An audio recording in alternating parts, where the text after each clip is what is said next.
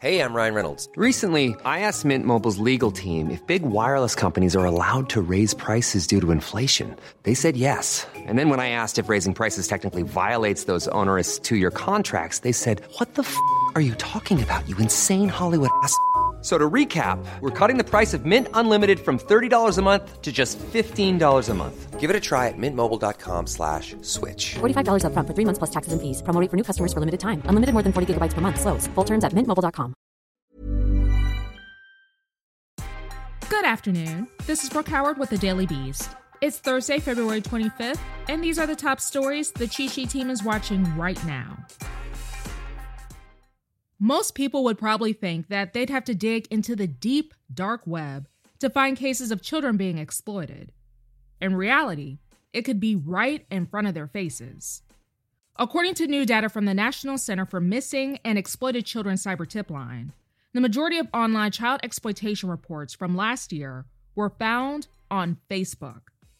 Over 20 million cases were discovered that were related to child pornography or trafficking on a social media site. For reference, the Canada based parent company of Pornhub had around 13,000 cases. But it appears that Facebook was ahead of the news.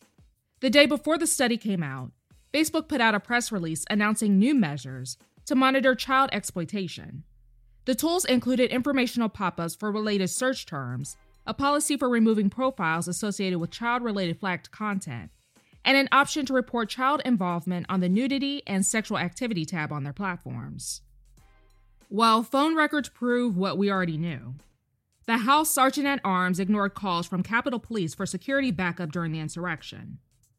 During a hearing on Thursday, acting Capitol Police Chief Yogananda Pittman revealed that her predecessor, Steven Sund, called House Sergeant at Arms Paul Irving several times to request the National Guard as rioters breached the building and forced lawmakers into hiding.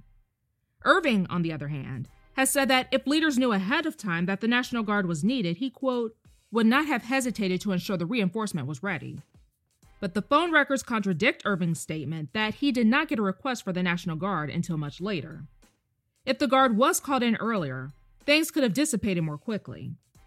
Pittman's testimony and her insistence that Capitol Police did everything possible to contain the insurrection was just the latest twist in a series of finger pointing between the top law enforcers.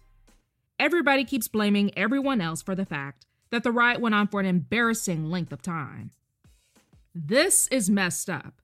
The same day the House of Representatives is set to vote on the Equality Act, which promises to outlaw discrimination on the basis of sex, sexual orientation, or gender identity, Facebook has labeled a video of the transgender flag posted by Representative Marie Newman as hate speech. The Democrat of Illinois, whose daughter is transgender, showcased the transgender pride flag outside her office. To make matters worse, Republican Representative Marjorie Taylor Greene of Georgia, whose office is across the hall, posted a video on Facebook where she can be seen hanging a sign outside her office that reads, quote, There are two genders, male and female.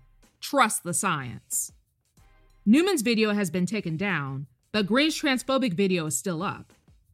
Maybe the people over at Facebook are a little confused. John Geddert is a former USA gymnastics coach, an associate of disgraced team doctor and convicted sex offender Larry Nassar. On Thursday, he was hit with 24 felony charges, including 20 counts of human trafficking from 2008 to 2018 and two counts of sexual assault. Geddert owned the Twistars Gymnastics Club in Michigan, where Nassar worked and allegedly sexually abused hundreds of women. During Nassar's 2018 trial, Several women testified that Geddert also physically and mentally abused them while working with Nassar. Geddert's charges also include racketeering and lying to the police in 2016.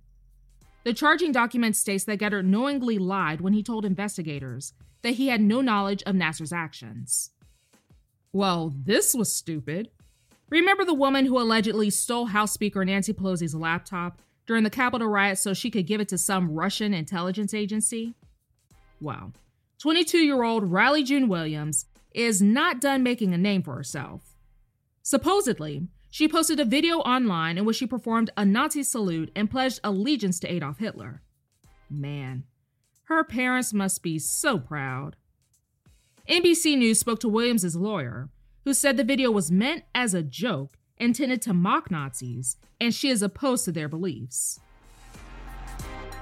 That's all for today. Check back every weekday morning and afternoon for more of the news you need to know. Find us wherever you listen to podcasts.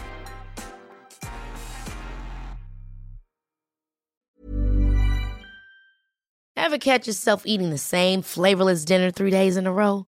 Dreaming of something better? Well, HelloFresh is your guilt free dream come true, baby. It's me, Keke Palmer.